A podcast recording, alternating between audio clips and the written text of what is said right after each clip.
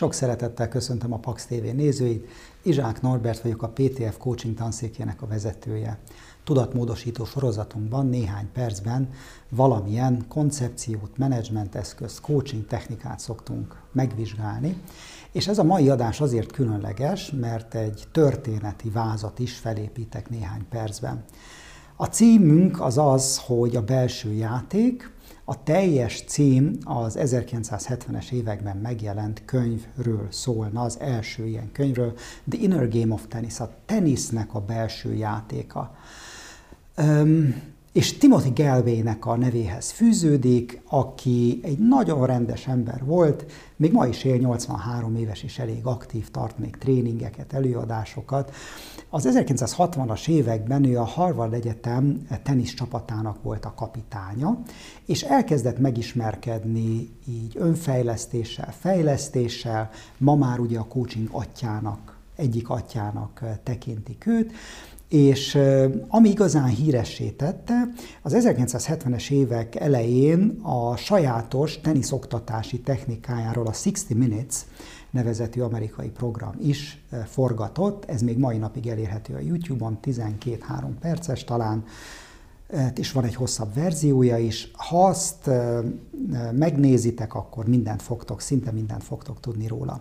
Én ebben a pár percben azt mondanám el, hogy egy nagyon unikális módszer dolgozott ki, és fél óra alatt a teljesen botkezű ilyen teniszezőket felhozta egy olyan szintre, amik, amire más edzőknek évekre volt szükség. Mit csinál? Tehát hogy történt a, a, a csoda? Van az a mondás, magyarul szoktuk mondani, hogy nem akarásnak nyögés a vége. És kiderülni látszik, hogy az akarásnak is, vagy az akarásnak igazán nyögés a vége.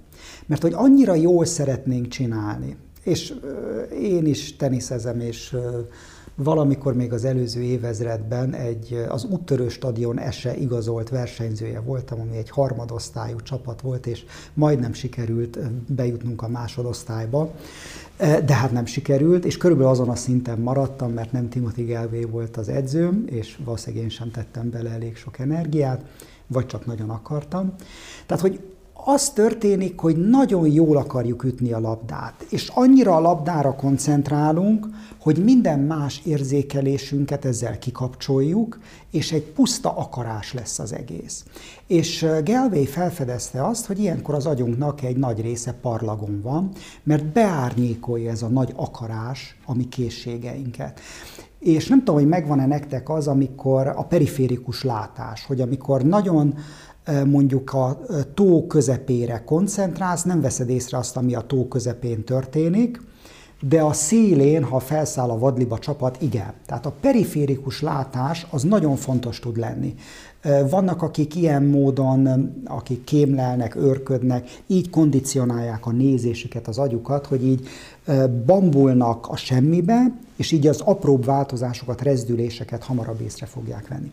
Na és ez kellene, hogy történjen Gelvé szerint a sportoktatásban is, most már van neki a Inner Game of Golfing, meg nem tudom, egy egész sorozata, hogy a golfozás belső játéka, stb. stb hogy azt mondta, hogy csuk be akár a szemed teniszezésnél, és csak a labda pattogására figyelj.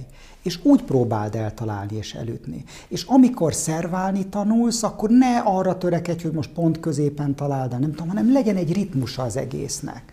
És ezt a ritmust, hogyha megszokja az agyad, az egész tested, akkor sokkal könnyebben tudsz ráhangolódni arra, hogy megfelelő módon üsd el a labdát, és az lehetőleg a térfél túloldalán valami jó helyen pattanjon majd le. Tehát ez forradalmi volt, és hát nagyon sok híres teniszező is alkalmazta teniszedző alkalmazta ezt a módszert.